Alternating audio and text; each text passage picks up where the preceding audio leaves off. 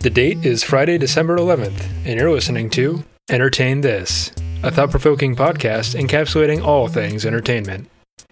In this holiday special episode, we all come together and learn that one of the most hated men in film history maybe doesn't deserve it.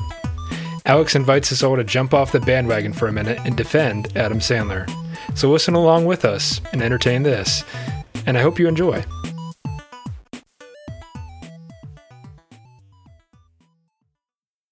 Welcome, ladies and gentlemen, to another exciting holiday episode of Entertain This. Entertain this. Yeah, yes. As always, I am Alex. I'm Michael. And I'm Nick.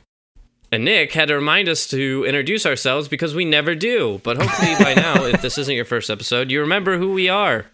Uh, guys, it's the holiday season. You all know this. As soon as uh, as soon as the turkey hits the table and uh, Santa Claus makes his way down whatever avenue in New York Macy's is on, it's time for the holiday season, and we're allowed to uh, we're allowed to play Christmas music. We're allowed to have Christmas feelings. Uh, and you know it's a time for peace it's a time for family and for love for giving and all these great things um, we all have memories of christmas as a kid being that magical time of year where everything just felt okay. Um, no matter what was going on just christmas always felt like that time where everyone came together. Uh, that being said christmas is also a time for uh, things like uh, forgiveness. Yeah. for uh, letting go of the past or maybe uh, finding the good in things that normally we would say were bad. Uh, and I believe that nobody on this planet deserves forgiveness more than a little Jewish boy from New York trying to make his way into the world. Uh, and that boy is Adam Sandler. hmm. all right. All right.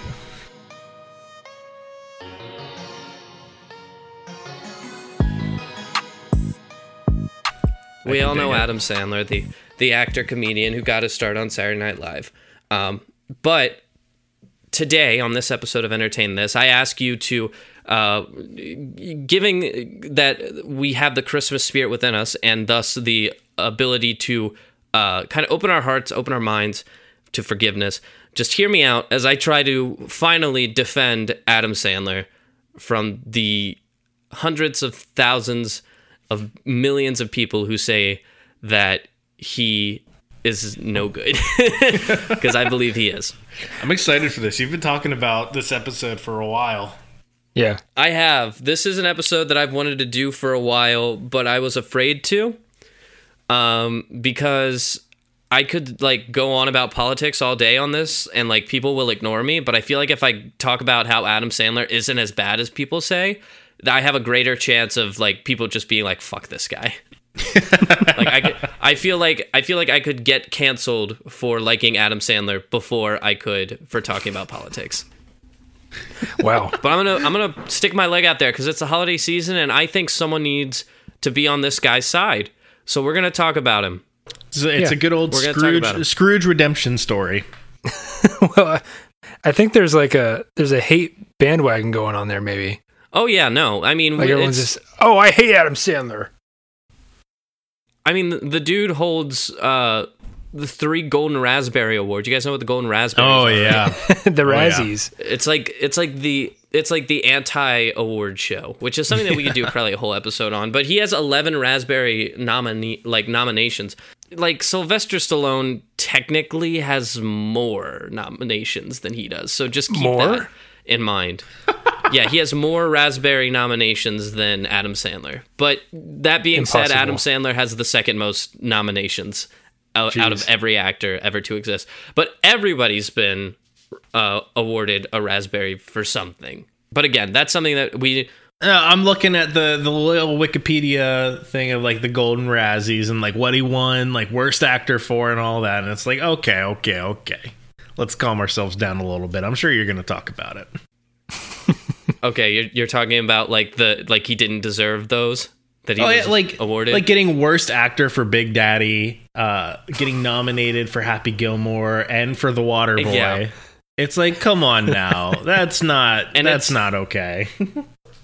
It's that kind of thing that we're going to hopefully defend Adam Sandler on today. So Adam Sandler was he was born in Brooklyn uh, to uh, Judy, who was a nursing school or yeah a nursery school teacher. So she's uh, a nursery school teacher. And Stanley Sandler was an elect an electrical engineer. So. Uh, his parents weren't like these big famous people in show business, so he wasn't just handed his in. His mom was a school teacher, and his dad was an electrician. Like he he is what we all are, you know, just Blue like collar. the son of two regular blue collar people. That's right. His family, uh, of course, as I mentioned, is of Jewish descent uh, from Russian Jewish immigrants on both sides. Um, but Sandler's family moved out of New York um, to Manchester, New Hampshire, uh, at the age of six, and he attended a like regular high school then. Um, and it was like his experiences from that high school that kind of got him into the arts and uh, like acting and experiencing things outside of just like this religious uh, education that he had been picking up uh, before. And he ended up actually graduating from New York University's School of the Arts, which is like a big prestigious like art school.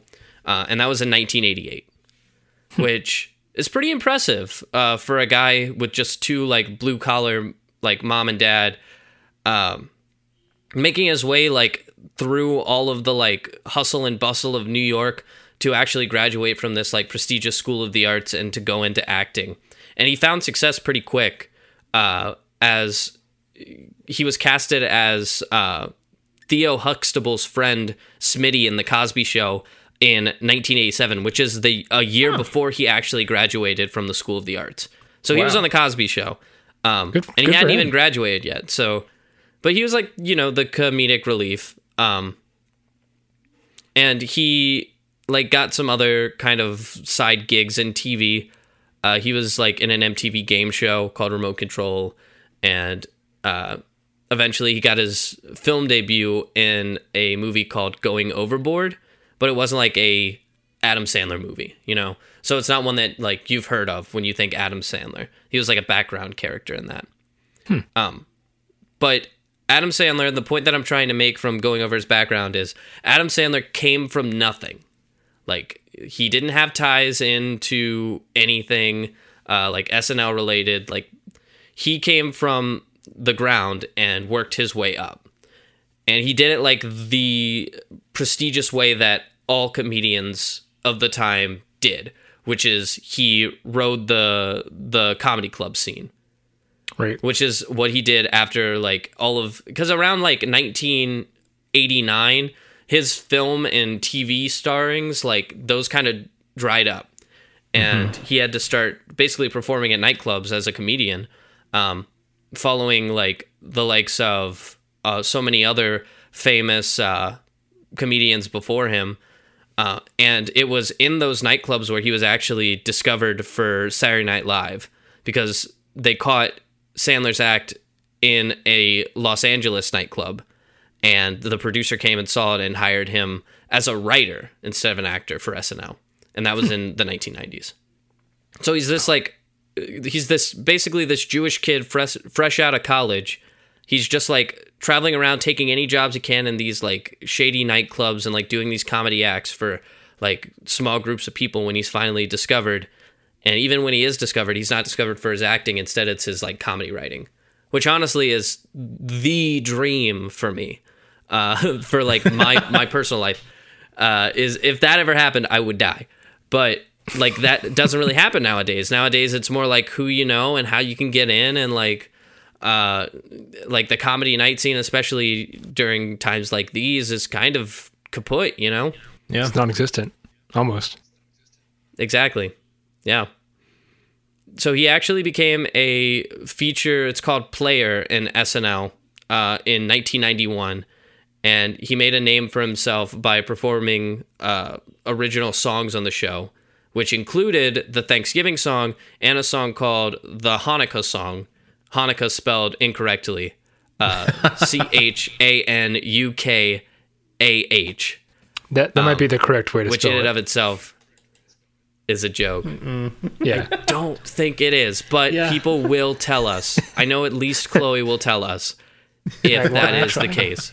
Well, actually, it's uh, spelled with a. Oh, it's a great J. Chloe impression. Oh, that's not that's not supposed to be Chloe. That's just our fan base. So So here is here is everyone referenced in the Hanukkah song just because I think this is an entertaining factoid and our listeners might enjoy it. You, the uh, hypothetical Jewish listener, me, Adam Sandler himself, uh, David Lee Roth, James Caan, Kirk Douglas, um, Dinah Shore, uh, Paul Newman, uh, Captain Kirk, Spock, uh, the Seattle Supersonics are referred to as the Seattle Supersonicas to rhyme it with Hanukkah. Oh, that's that's clever. Uh, OJ Simpson, and uh, he basically is listing off all of the Jewish people who you might know and who you might appreciate. And he's basically going like Captain Kirk was a Jew, Spock was a Jew, the Seattle uh, Supersonics were Jewish. OJ Simpson, not a Jew, and the audience all applaud like, "Yeah, he's not a Jew, so we're good." Um, uh, Harrison Ford, he claims. Uh, Ebenezer Scrooge, he described as not Jewish. Um, Tom Cruise is a Scientologist, but he is mentioned in the song as also not being Jewish. Um, but he hears his agent is. Yeah, so, So- like, isn't this whole song is supposed to be like a, a joke, but also still like, hey, it's okay to be Jewish. it's if basically like, hey, well, I mean, at the time, being Jewish was such like a in the like early '90s, being Jewish was it, it was such a joke, kind Mm-hmm. of like if you were Jewish, you were like a stereotype, or like you were like you were thought of as being funny because you were Jewish, not because you were a person. And he kind of broke that boundary, like that barrier down, and was like, no, like there are a bunch of people who are Jewish that you don't even know are Jewish. Uh, and also, there are a bunch of terrible people who aren't Jewish. So stop with all the jokes. So do, doing saying like, hey, stop with the jokes while also doing it in a joking manner. Yeah, he's like, hey, cut it out with all the jokes because you guys have OJ Simpson and he's Catholic. So I don't know what you want from me. Glove didn't fit, just for the record. Glove didn't fit, apparently. Um, Oh, Nick. That's not going to be its own episode. We will not be going over the O.J. Simpson trials anytime on this show. Yeah. Uh, so if you want that, I'm sure you can find another crime podcast that'll do that for you, but that's not going to be us. Um, on a separate kind of tree branch that uh, I feel is important to the structure of this story, uh, at the time, and kind of like way before even, but uh, Saturday Night Live had been ex- kind of experimenting with this idea of taking these uh, skits that they do on Saturday nights and uh, transforming them alchemy like into uh, hour, hour and a half long uh, feature length films. And that that kind of started with like the Blues Brothers and uh, like Wayne's World, Coneheads, Wayne's World has sequel, things like that. Um, and I I just want to describe kind of how a Saturday Night Live film feels because uh, I feel like you're going to immediately get the kind of point that I'm trying to come across. So Saturday Night Live films are these uh, really like character packed obviously like these larger than life characters like the the idiots and like the uh the like basically uh silhouettes of what we see in uh entertainment and they are packed with like stories that move really quickly jokes that basically come every 2 seconds um this like overarching kind of strung together narrative of like a final message that basically is something simple, but also the more important part is they are packed full of uh, product placement. Examples of that are like like in Wayne's World when they're talking about how they will sign the contract but they're not going to be sellouts. And while they're doing that they're like selling out to like Pepsi. Like he's wearing a full like Pepsi jumpsuit and he like cracks up and he's like the drink of a generation. And he like takes a drink of it. Um and you'll see like watching these SNL movies you'll see like uh like Burger King signs randomly or like the actors will be holding like Wendy's cups. And the reason that that happens uh, is because at the time, these Saturday Night Live movies that were being made, um, some of which uh, Adam Sandler actually wrote on, um, they were low budget, like super low budget. Uh, and the only way that they were able to like make the movies the way that they wanted to was by taking like a little bit from the studios that were paying them to make the movies and a lot of it from product placement and using that to kind of pay for the movie. Uh, so that's the kind of formula that SNL was going with when making movies like Night at the Roxbury or making movies like uh, like Superstar, which is a really famous one, or like even Step Brothers kind of falls into that kind of category of movies that came off of the spin of SNL. Um, and the reason that I bring all that up is because uh, Adam Sandler, after being kind of not necessarily kicked off, but asked to leave SNL in uh, 1995, he kind of started his own production company called the uh, Happy Madison uh, Production Company, where he started making his own films. And this kind of uh, formula of taking a little bit from the company and taking a lot of it from product placement ended up being like one of the staples of keeping his film going. Um, and that's seen like immediately out of the like first couple films that they make from this new production company that he made uh, in 1999. So only four years, yeah, only four years after coming off of the uh, SNL train. Like movies like uh, one of the first ones that he made was called Deuce Bigalow Male Gigolo.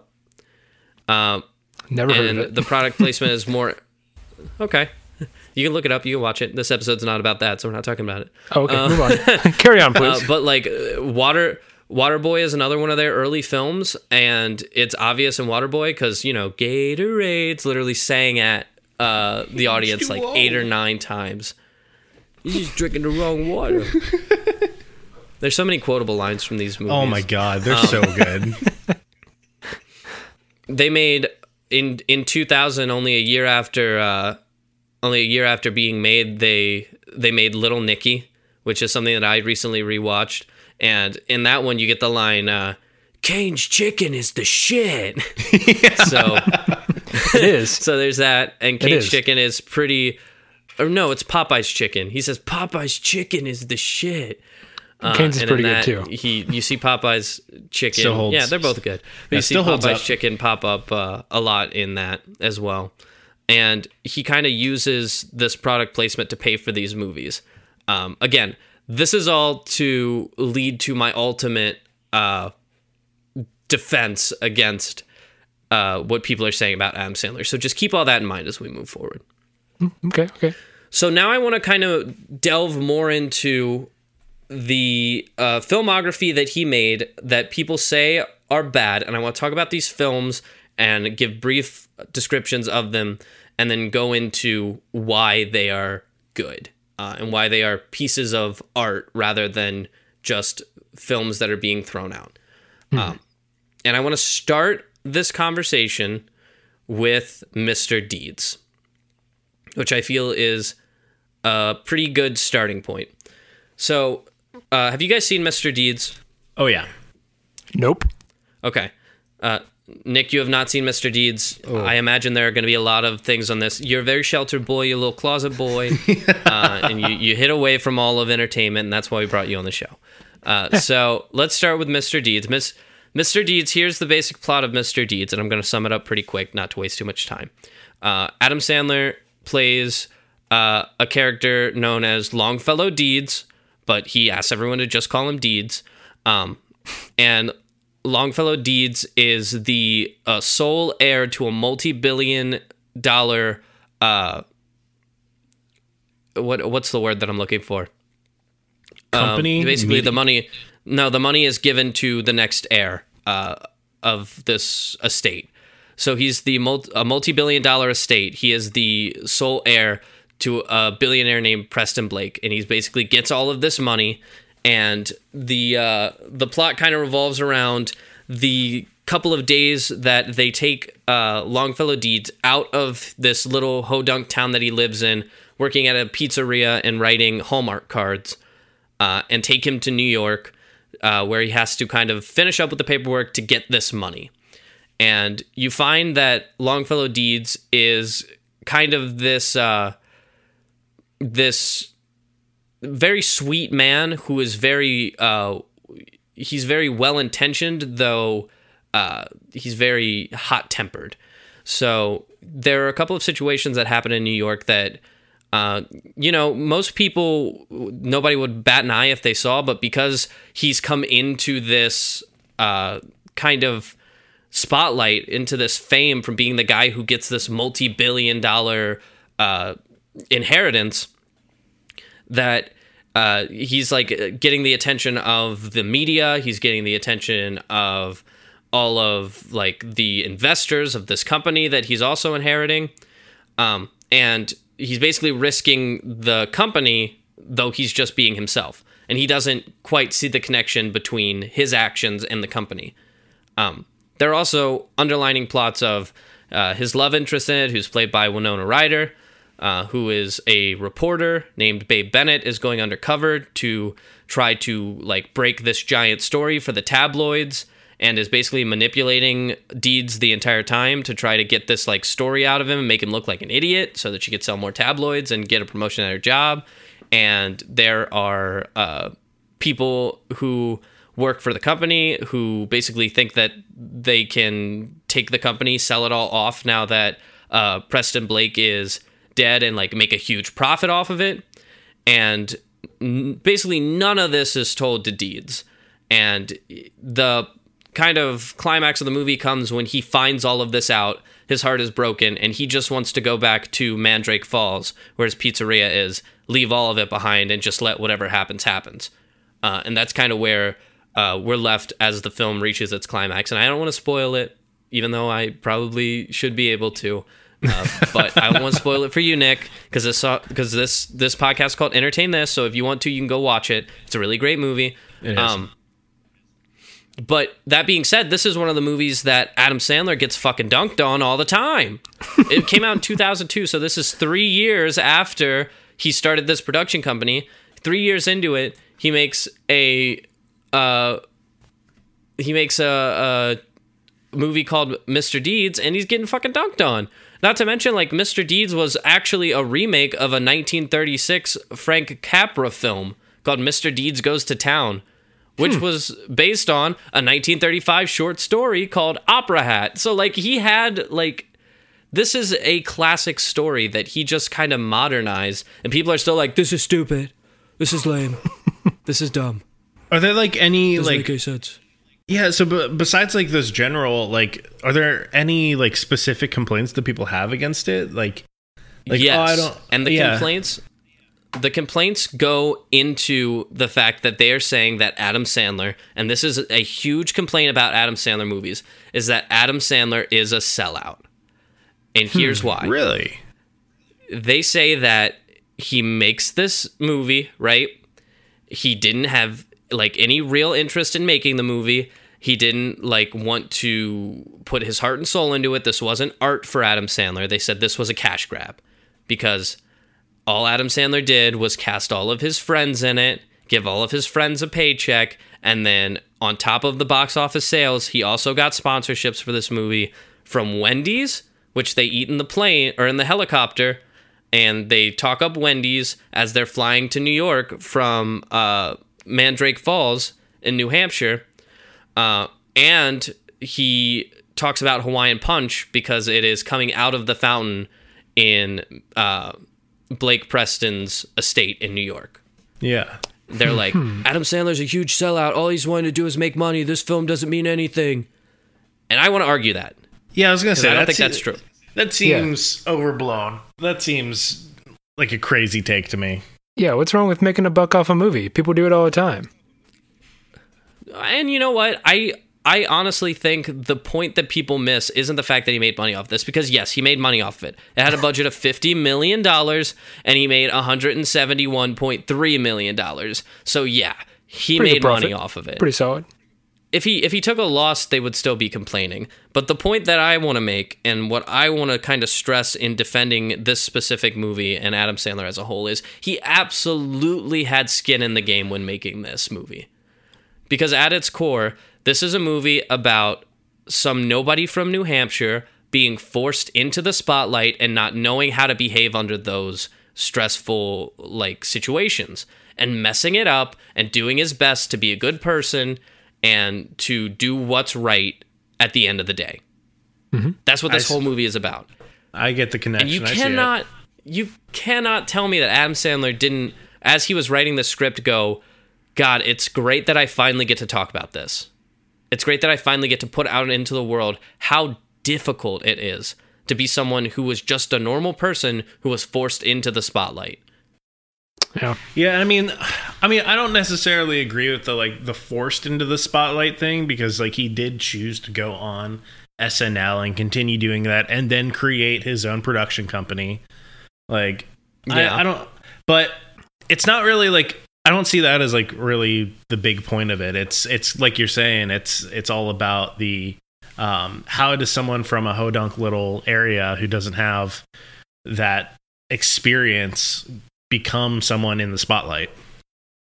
Well, looking back to the movie, and here's like my counter argument to that, even though you're really not arguing, but my counter argument would be in the movie, he understands kind of what he's getting into. He doesn't understand uh, to what extent the tabloids will go to, to what extent the people who are trying to screw him over will go to, and how much is actually being hidden from him.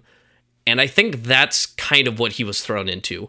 Was he, he? No one quite understands the extent of becoming famous. The tabloids constantly being after you because one of the reasons that he got kicked off of SNL was because he was kind of a party guy. Like he, uh, he did some crazy stuff and like especially he was like really good friends with Chris Farley and was like in that kind of That group. escapade of Chris Farley kind of going downhill and they were constantly in the tabloids for being like these no good like bad boy party boy like druggies like that's what they were known for. That's what the tabloids called them. And I'm sure that that hurt especially coming off of like the death of Chris Farley which we all know hit Adam Sandler super hard. Yeah. like people still being like Chris Farley was a big drug addict so yeah like what do you think was going to happen? Like that shit probably affected Adam Sandler pretty bad.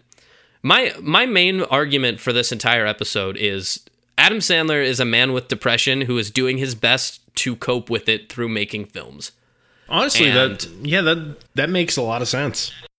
that is the point that I'm driving home here. And this is just our first little taste into that world that he is experiencing and trying to make light of by making these comedies. Um, and we will continue on from there into the kind of next film that I want to talk about. Another like big movie uh, that everybody knows about, um, which which we've already mentioned. Um, and we're gonna talk about Big Daddy next. Hell yeah, love me. This has Big nothing to do with Bioshock, right? No, this is before Bioshock, so Oh, stick okay. that in your pipe and smoke it. Yeah, No this thanks, is what trying to quit. 1998 or so, or 95. so, so this is 1999. And The reason why I didn't talk about this one first is because uh, I wanted you to kind of get the mindset of Adam Sandler, and I feel like Mr. Deeds uh, really kind of puts that into a frame of like what he wants to do with his films, which is just like talk about these things that he doesn't know how to talk about because he isn't a serious guy. Like he is a funny guy, but he has all of these things that he wants to talk about and just can't figure out the right way to do it. Uh, and we see that again kind of in Big Daddy. Uh, have we seen Big Daddy? Yes, Okay. Nope. Nick. Nick, Nick. Sorry. Nick has not seen Big Daddy. I've See, Nick, you're gonna be one of those people who like, you're gonna be one of those people who are like, I don't like Adam Sandler. I don't think he's that funny. But then you're like, Hey, what have you seen? And you're like, I've seen Grown Ups and I've seen Jack and Jill. I've never seen. like, listen, okay, seen- yeah, I've seen then, you're right. But I'm not here to say bad things about Adam Sandler because, frankly, I haven't seen enough of his movies. So like, no, I and have no strong you're too feelings. nice. You're either too nice of a guy. Yeah, yeah. I don't have strong feelings. You're wise enough to know that you haven't seen as many of his movies, so you can't make those assumptions. But there are a lot of people out there who like will make that argument that Adam Sandler is trash and all Adam Sandler movies. It's like, are well, how many bad. movies you and watched? you're like, what have you seen? uh, I've, well, I've seen a couple of the Netflix trailers. It's like I saw Anyway, Happy Gilmore um, on Comedy Central this one time. Shut up. Uh, Michael, if you wouldn't mind, do you want to do you want to give a brief summary of Big Daddy for me? Yeah, yeah, I can do that. Um, so Great. Big Daddy is a movie about uh, essentially Adam Sandler, uh, as if he is not famous, uh, but is living in downtown New York, I believe, who ends up through some circumstances becoming the foster father of a young boy. Um, the young boy who actually is acted by Cole and Dylan Sprouse. Um, of uh, that, yeah, of uh, the Sweet Life of Zach and Cody fame. That's crazy. Uh, and It's both So- of them. They they take turns filming, uh, kind Mm-hmm. of Full House style. Oh yeah.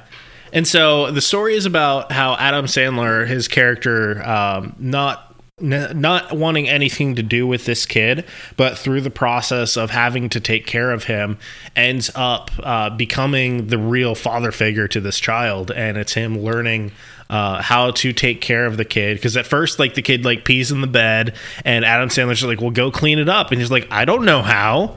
I don't know how to clean it up, and so Adam Sandler he doesn't know how to clean it up either, so he just spreads a bunch of newspapers out. Um, and then he like teaches the kid like how to read, and then through all of that, I'm not going to spoil the ending, but some circumstances come up, and Adam Sandler has to fight for wanting to take care of the kid. And it's a re- it's actually like it's a really funny and still like a very feel good sh- movie. Yeah, absolutely. And again, we see things like uh, one of the places where uh, like the roommate of Adam Sandler's girlfriend works is Hooters. Um, and we see all of those product placement. We see McDonald's. They try to go get the McDonald's breakfast and find out that uh, McDonald's breakfast ends at 10:30 and not 11:30. And um, it's- Such a I think Panda Express is mentioned as well as like a delivery guy or something. But uh, all of those kind of uh, product placement again come into fruition, and people are like, "Oh, he's a sellout. He's just making it for the cash grab." And that argument is used yet again when uh, talking about this movie. And that's kind of why I talked about the SNL films, is because like Adam Sandler is building this production company from the ground up, and he's doing it the way that he's seen success, which is through SNL, who has like this uh, formula of working with companies and using product placement to pay for these movies because he knows they're good stories. Um, but he kind of pollutes his own stories by kind of going into uh, this product placement kind of a, a door, you know? Yeah, it's it's tricky. I mean, that's like not the only thing. Like he's not doing this by himself. A ton of other movies have used product placement, like Back to the Future, for instance. Like he says, "Eh, "Can I have a Pepsi?" They're But like, more "Sorry, all we have subtly. is Coke." Yeah, Well, and like I would I would also argue like the way that he's able to it's not like it's shoehorned in. Like he he uses No. like like the McDonald's one I think is a really good way of showing in this movie like hey, he's out of touch. Like he doesn't keep up with stuff. Like it, it contributes to the character and the situation and still is very funny. yeah. Like if you're gonna go after him for product placement, pick a different argument because everybody else does it, and it's not like you have to Yeah. single one thing out. You know? Right. Um, so to kind of start to delve into the uh, the the deeper meaning of Big Daddy, I think it's important to understand what it's like to grow up wanting to be an actor, especially in a kind of Jewish household, um, because it's not easy.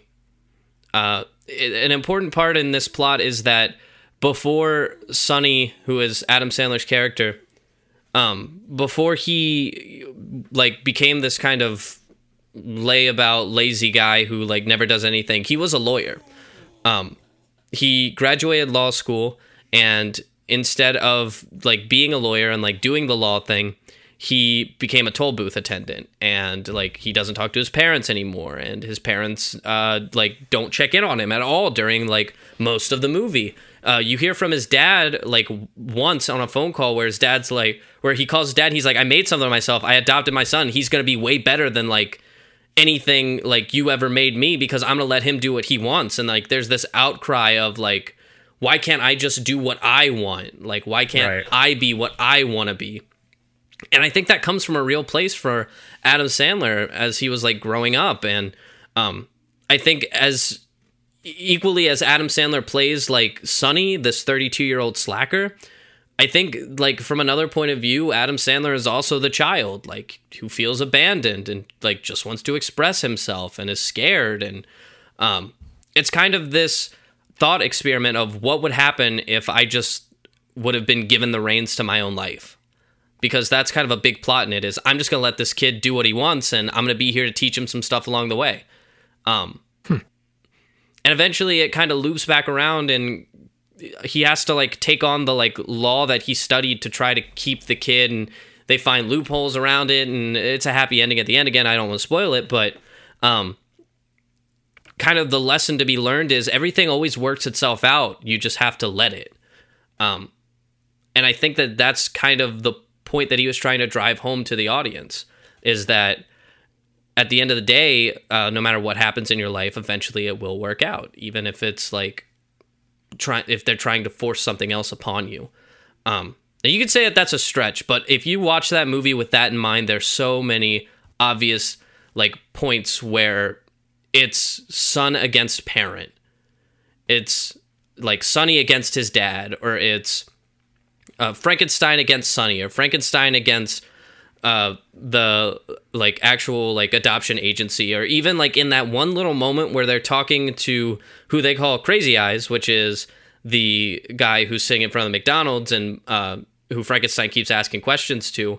He like goes down a line of questions with Crazy Eyes and eventually gets to the point where Crazy Eyes is like, "Well, my dad wanted me to be this, but I decided not to be, so I became a hobo."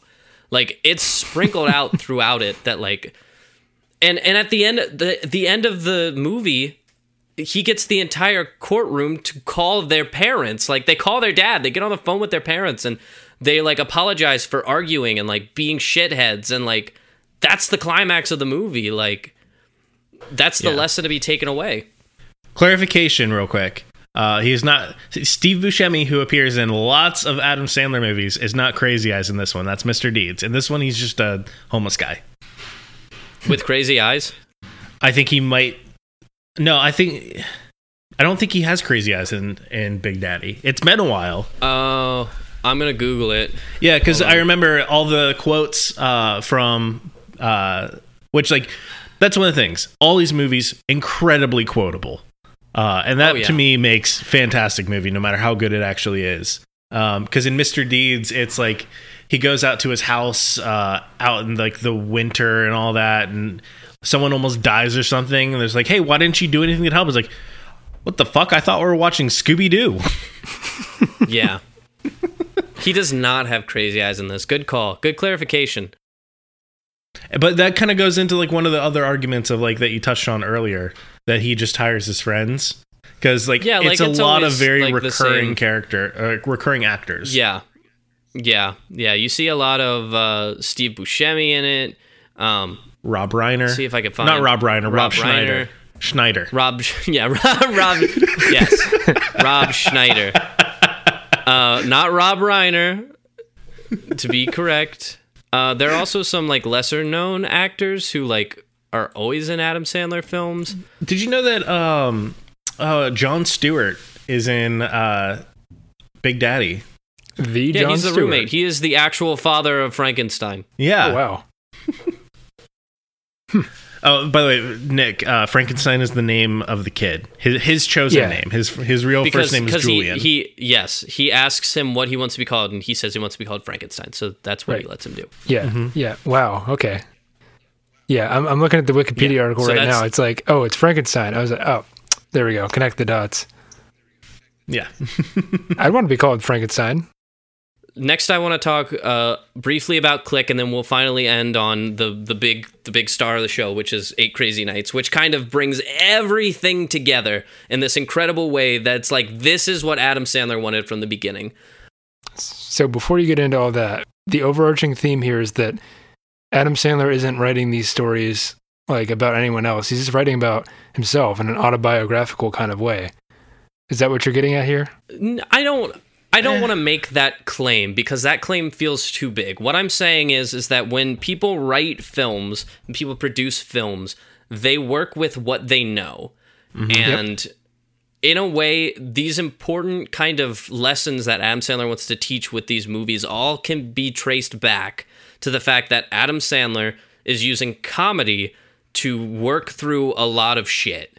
Yeah. And I think that there is something to that that there's a certain level of heart to each of these movies that people are claiming are bad that almost redeem them because when you look at them the way Adam Sandler wanted you to, and you see past kind of the garbage of what people throw on top of it to make it seem like it's a bad movie, these movies are really human and like really great um, because of how like desperately he is using comedy to express these greater thoughts.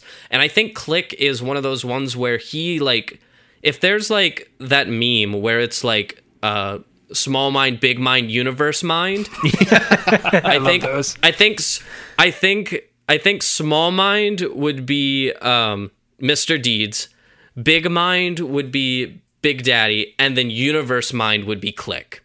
Yeah. I, And here's why. I agree I've actually seen Click. Hearing why. Yeah, I'm with you. You have seen Click. Great. I've do seen you do you want to try to give us a plot summary of Click, Nick? Nope. No. okay. Well, I It's been appreciate too long. you trying. if you want, I can do this one too. You want to go ahead and do it, Michael? Yeah, I'll go ahead and I'll do it.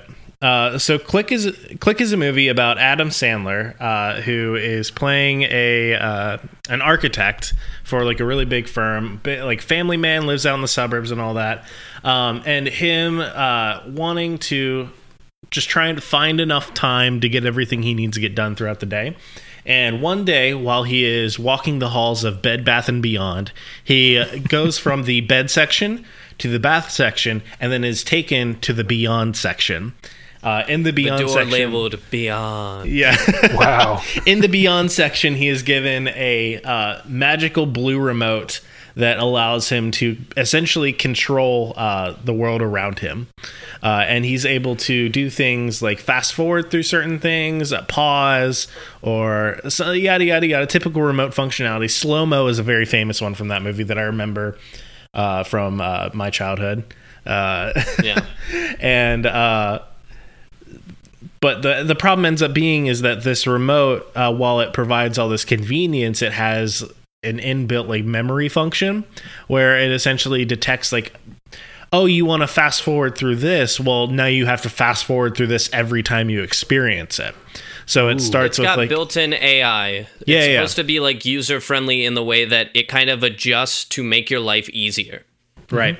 So there's things like he fast forwards his like uh his uh, routine to uh like get ready in the morning so that he can make it to work on time and then every single morning it fast forwards through that and he doesn't have like any memory of what happens during that fast forwarding period and then there's like one time where he fast forwards through because he's trying to get a project done for work fast forwards through sex with his wife every time he has Yep. sex with his wife now it is in fast forward and happens in like less than a minute That's a real shame. Yep.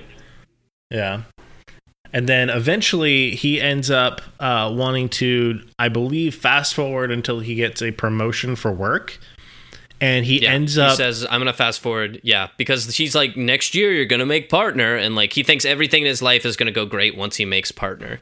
hmm. Yep, and so he fast forwards until he becomes partner, and he misses out on like like four like years and years and years of his life essentially, and like He misses finds out. out basically, yeah, that his boss was keeping him on the line and wasn't actually gonna make him partner until like 14 years later. So he ends up skipping way more time than he intended to. Yep. And the problem ends up being is that when he's fast forwarding, uh, the only thing that he is doing, because he doesn't actually remember anything, is completely solely dedicated to what he is trying to do. So during that entire like 14 year period, he is completely devoted to becoming partner and forgets like everything else going on in his life. Uh, and that leads to a bunch of like strained family relationships and uh, is like the main plot driving uh, sequence in the movie, uh, which is actually very heartbreaking at the end. Uh, Yeah. and- This is like one of the moments where I started looking into all of Adam Sandler's shit, and this is kind of the moment that this entire episode was based off of. Um, and it's the moment where uh, his father, who is being played by the Fonz, um, he he walks in. he walks into the office where Adam Sandler is working, and when Adam Sandler is being fast forwarded by the remote, he goes into what's called autopilot mode, which means he does the like basic ne- necessity and like blocks everything else out and uh, basically doesn't pay attention to anything. He's still responsive. He's not like in a vegetated state, just like he's going in autopilot. Um, and his dad walks in. He's like, "Hey, do you want to like come spend time with me? Do you want to come like take your son to a baseball game with me?" And he like yells at his dad. He's like, "Just go, go!" And he's like, "Oh, come on, like don't be like that. Let me show you this quarter trick that like I've showed you a thousand times." And uh, Adam Sandler's character goes, "I know about the quarter trick. I know it's a trick coin. I know that you bite it and then you spit it back out. I know how it all works. It's not real magic. Now you need to leave."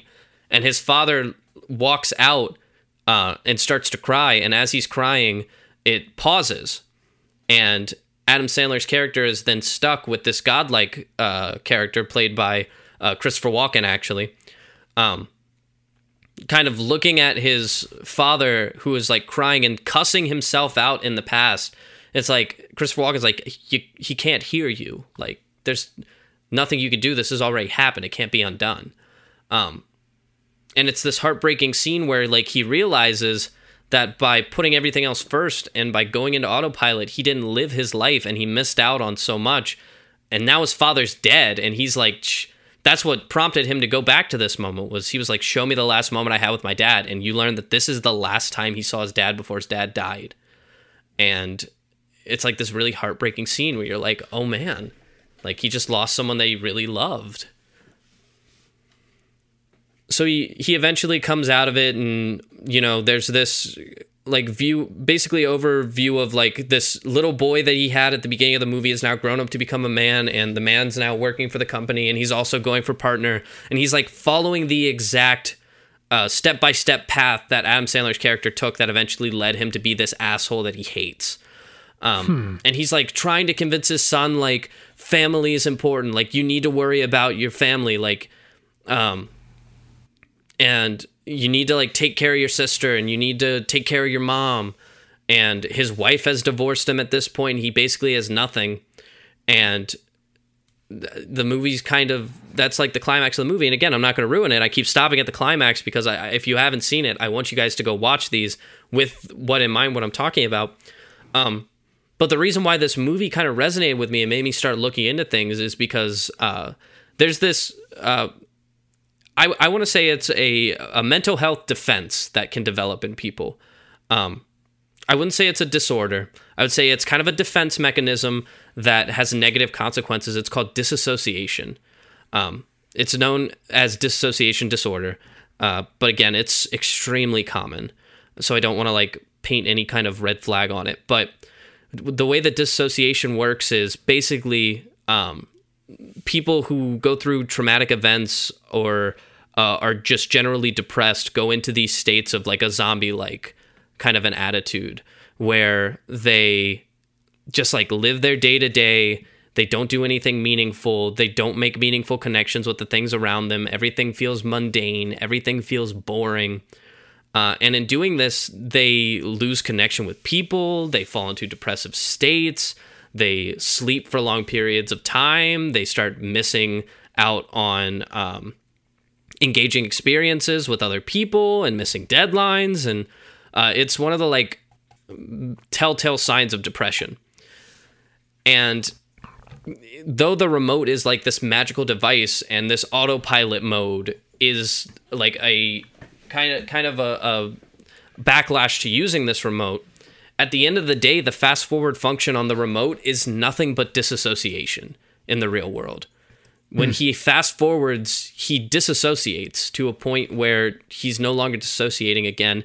And though at first he's using it just to like get through the boring stuff, eventually his dissociation takes over his entire life to the point where he actually hasn't done anything. He doesn't have any meaningful connection with his kids or like anything because everything seems so hard. It was just easier to crawl inside of himself and dissociate through it. If you took the remote out of this movie, you could still make this movie and it would be an extremely sad movie about a man who was depressed, overworked himself, disassociated, ruined all of his relationships in his life, including with his wife and kids and parents, and woke up one day from this dissociative dream to realize that he had nothing left and then he dies. Like that's the movie without the remote. Hmm. And that is extremely depressing. Oh yeah. But this is this is a comedy. Well, it's it's labeled a comedy drama, um, which is I've talked about in the past. That's what people talked about. Uh, Waiting for Godot, they said that that was a comedy drama as well, and I was confused at the time. Like, how can something be a comedy and a drama? But like through Adam Sandler, you discover that like it's because the drama and the heartbreak is hidden through the coping mechanism that is the comedy. Like through the use of these jokes, the comedy basically covers up the fact that this is sad. And I think Adam Sandler probably was going through stuff like this at the time, especially because he had just gotten married. He had just uh, had his first of his two kids. And this is the last movie in the Adam Sandler's renaissance, I would say. He did a couple of films after, and like, yeah, he did like uh, Grown Ups and all that. They weren't him, though. They weren't his heart in them. They were things that he was in with his friends. And those movies, yeah, sure, you could be like, these are bad. And like Jack and Jill, again, I feel like this was the last movie that he put his heart into. And it's because this movie had him realize I need to spend time with my family. Like, I need to stop focusing so much on what people are saying about me and how many like bad awards I've gotten and like how many bad movies people say I've made. Stop trying to prove myself to these people because I need to spend time with my family and I need to stop focusing so much on my career and he does like animated work after this. He did like Hotel uh, Transylvania and stuff like that. But I think this was the last movie until like his kids kind of grew up and started acting with him. Uh, they were in his Halloween special that just came out on Netflix, Hubie Halloween. His kids are in that um, because he wanted to spend time raising his kids and he didn't want to fall into this depressive state that he had been in for so long and he wanted to get help and get out of it. Um, I would talk about. Uh, I don't really have the time to, but I would talk about um, anger management because that movie is so big film. on like it. It's funny, but it's also so big on like therapy works and like you can't not go to therapy. Like you have to go to therapy. You have to put in the work. You can't just expect things to change. That's like the big message of it is until you realize that there's a problem until you go and you get help for it you won't get like you won't get better. Um and like you can see throughout his filmography as like Adam Sandler changes as a person. And so many of these movies are like step by step the process in which he took to do that so, with all that being said, let's sum this up in a kind of a holiday style by finally talking about Eight Crazy Nights, which again I feel is like the the Adam Sandler movie where he took all of these premises and he wrapped them all into one tight wrapped Hanukkah bow. But doing it doing it in a way that only animation can. Convey. Exactly, because because this film, though it is a musical, though it is an animated film this film shows Adam Sandler at his worst, at his turning point, and at his best. Yeah. Um, throughout his life. So let's go ahead and talk about Eight Crazy Nights real quick. So Eight Crazy Nights is uh, it's kind of a Hanukkah call to, or it's a Hanukkah response to the call of all of the Christmas movies that you've ever seen. Um, and the the basic premise of it is that uh, Adam Sandler is playing a Jewish boy, um, and he has this heartbreaking backstory of um, his parents died in I think a house fire, from what I can mm. remember, or no, Correct. it was a car crash. But then there was a then there was a house fire after that. Uh, the whole thing is that he plays a character named Davy. Uh, Davy grew yep. up, was a star basketball player on the community team, uh, and for his last game, uh, for his, their last game, he uh, wanted to. Um, essentially, he he was a very good kid and wanted to spread the ball around and let everyone else uh, play, but everyone else was terrible, and so they would lose the game um, every single time. Uh, but the one time for the last game, they let Davy just play, and he ended up winning like the game and scoring like 80 points or something crazy. Uh, but on the way to that game, his parents died in a car crash. Um, and the what it ends up becoming is a movie about Davy learning how to deal with this, learning how to accept others' help, learning how to um, just be a good person again. Um, all all in the span of uh, or all in the take of Adam Sandler's absurdist comedy uh, in animated form. Yeah, so basically, he has eight nights after being arrested uh, for refusing to pay his restaurant at Mr. Chang's Chinese restaurant and attempting to evade arrest. Uh, he steals a snowmobile, destroys an ice sculpture in process, and basically at the trial, um, he is forced, or a 70 year old volunteer referee from Davy's former basketball league that uh, Michael had mentioned um, suggests that instead Davy do community service as a referee in training for uh, the youth basketball league that he used to participate in. And uh, under the terms of the community service, if Davy commits a crime before his sentence is complete, he will serve 10 years in prison. And that's like the stake uh, Yeah. that we see him in. And it's through like living with uh, Whitey, who is the uh, referee who lives with his sister. Both incredible characters. Yeah. Uh, and again, we see the product placement of like Dunkin' Donuts and all of that. Um, but actually, there's a scene in the mall that is famously known as being the reason people hate Adam Sandler. And it's because every single store in the mall is a real store. That's Yeah. actually true. People are like, this movie sucks because all it is is an advertisement for every store in this mall because they all get a song. Like every every store gets involved in this song, or the mascots from the songs do.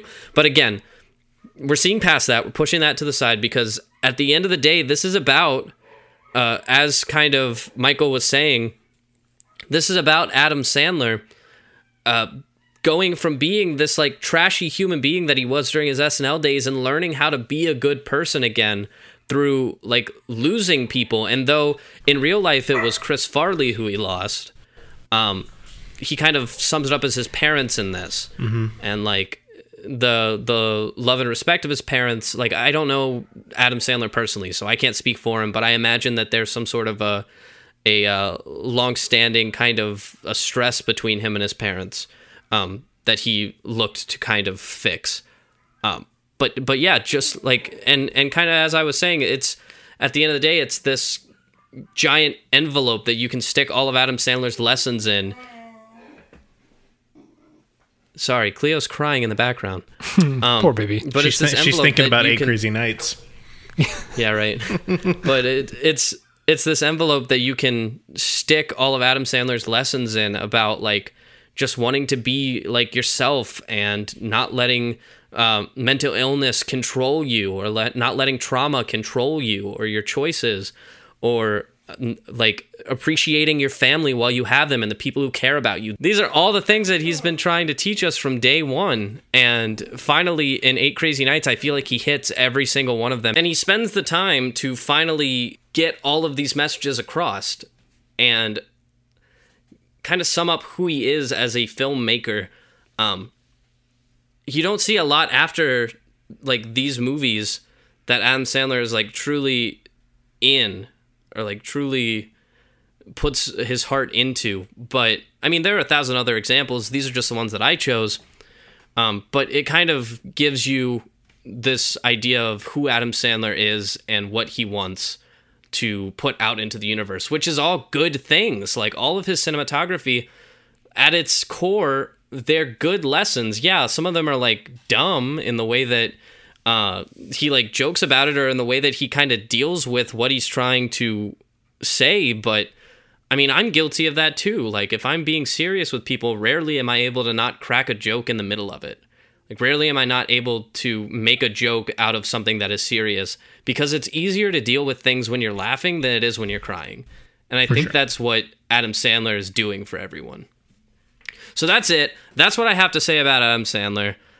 Go watch his movies, God damn it! Don't just let your hipster boyfriend or girlfriend tell you that they're shit, and then go watch Bird Bird Box again. Don't do it. It's not Yeah. worth it. Go go have a good time. Go have a good holiday season. Go watch Eight Crazy Nights and feel. Damn it!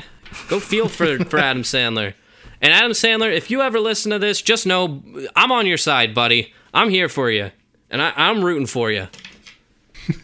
And if I was wrong about your past and I just read too deep into your movies, don't tell a goddamn soul because people are definitely going to go watch your movies after this. Keep it to yourself.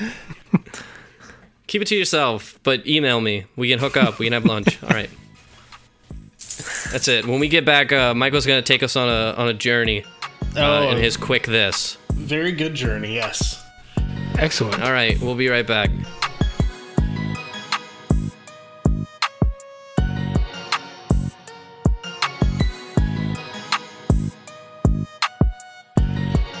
Welcome back, everyone, to this week's Quick This, where I am going to be talking about uh, something that is near and dear to my heart that is going to further cement uh, myself within our podcast as the absolute weeb that I am. Uh, uh, we're going to be talking about this. we're going to be talking give a about chance to do it. Weekly Shonen Jump. Uh, so, do you guys know what Shonen Jump is? Shonen Jump. Yeah, there you go. Uh, Only because you told us before. Before Oh, yeah. this, you told us what it was. Yeah, I forgot that I did yeah, that. So, um, yeah, we know, but only because of you. so Shonen Jump, you listeners out there might have seen before. You either are like an avid manga reader, or uh, you might be thinking back to um, the Scholastic like book fairs that we had as kids. Uh, for me, the one that I always look forward to with those Scholastic, Scholastic book fairs was uh, getting a book called Shonen Jump. Uh, Shonen Jump is a weekly shonen manga magazine. It is the most popular best-selling magazine uh, and is one of the longest-running out there. Uh, for anyone who doesn't know, a manga is essentially a Japanese graphic novel.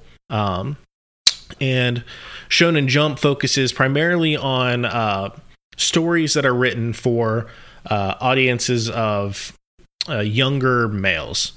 And m- Shonen Jump is actually where most of the really famous like anime that we remember growing up uh, came from, like Dragon Ball Z, uh, uh, Yu-Gi-Oh, uh, One Piece, um, all of these extremely famous things that are now like uh, main culture stays, uh, or even Naruto. Naruto is another one. Uh, main culture stays uh, that we all know of today. Uh, whether or not you follow like anime or manga, pretty much you can ask pretty much anyone. They know what those are.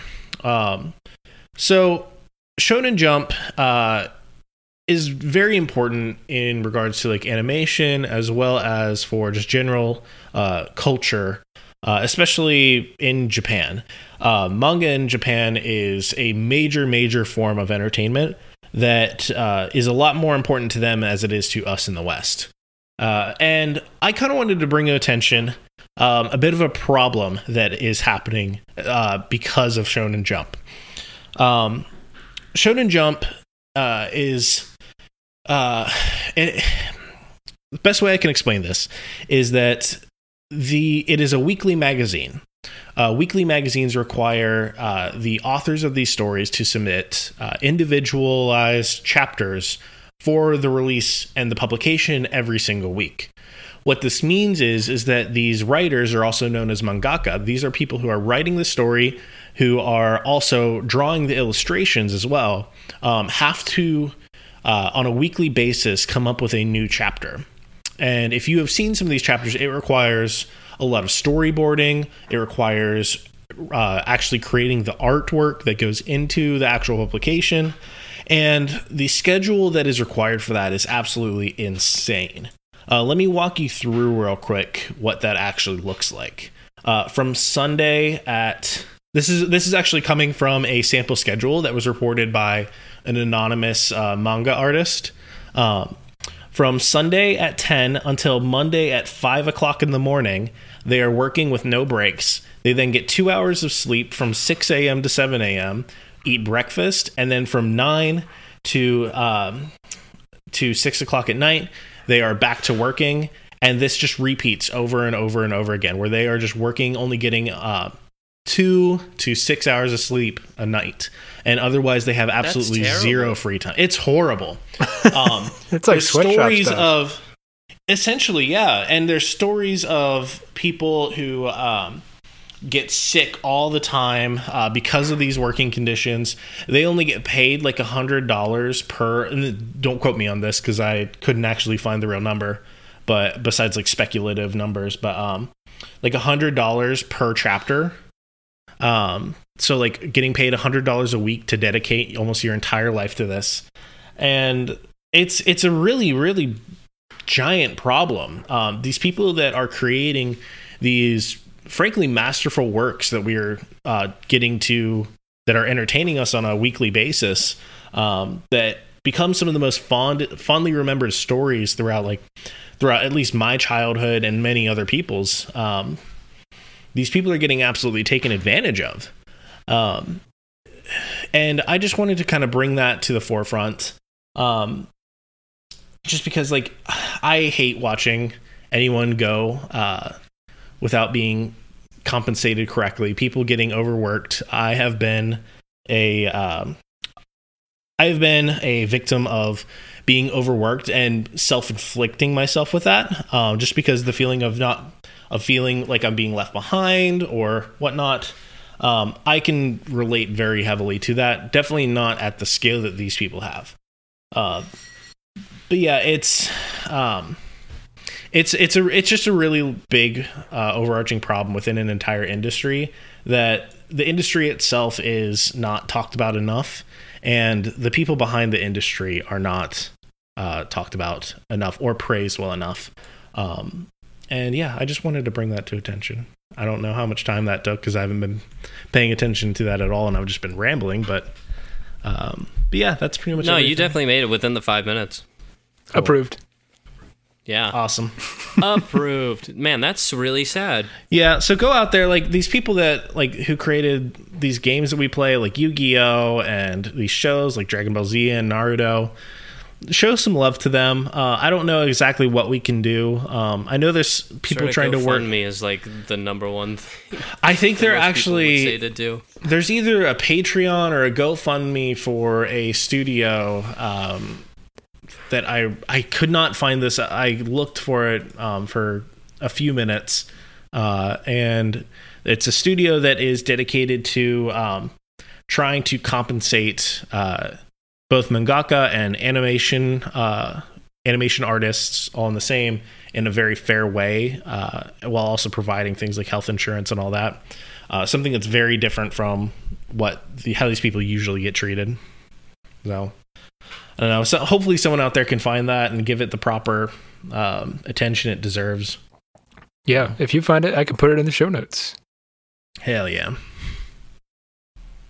But yeah, that's my uh that's my quick this for this week. Man, what a depressing Christmas episode we've made. Yeah. yeah. Hopefully it gets better next week. I don't know. Uh, I was I was originally gonna I was originally gonna talk about like all the awesome stuff that's come out of it, and just the the more I thought about it, and the more that I looked into it, um, the more horrible horrible shit that I saw. Jeez. yeah, go show some love to them. Go show some love to Adam Sandler. It seems like in the holiday spirit, we should be doing that. Um, just as kind of an end note, uh, because I just figured this out. Did you know that Eight Crazy Nights actually bombed in the box office? oh yeah, Oh, oh yeah. Thirty-five million dollar budget only made twenty-three point eight million. Go watch Eight Crazy Nights. Go stream it on some streaming platform, and please help raise that number. Um, poor guy, poor poor guy. Hey, see you guys next week. This episode of Entertain This was written by Alex Steele, with additional commentary from Michael Savoya and Nick Mustakangis. Our theme music is Rush Bubble by Aaron Spencer, with additional music by DJW. Tune in every Friday for new episodes, and thanks for listening.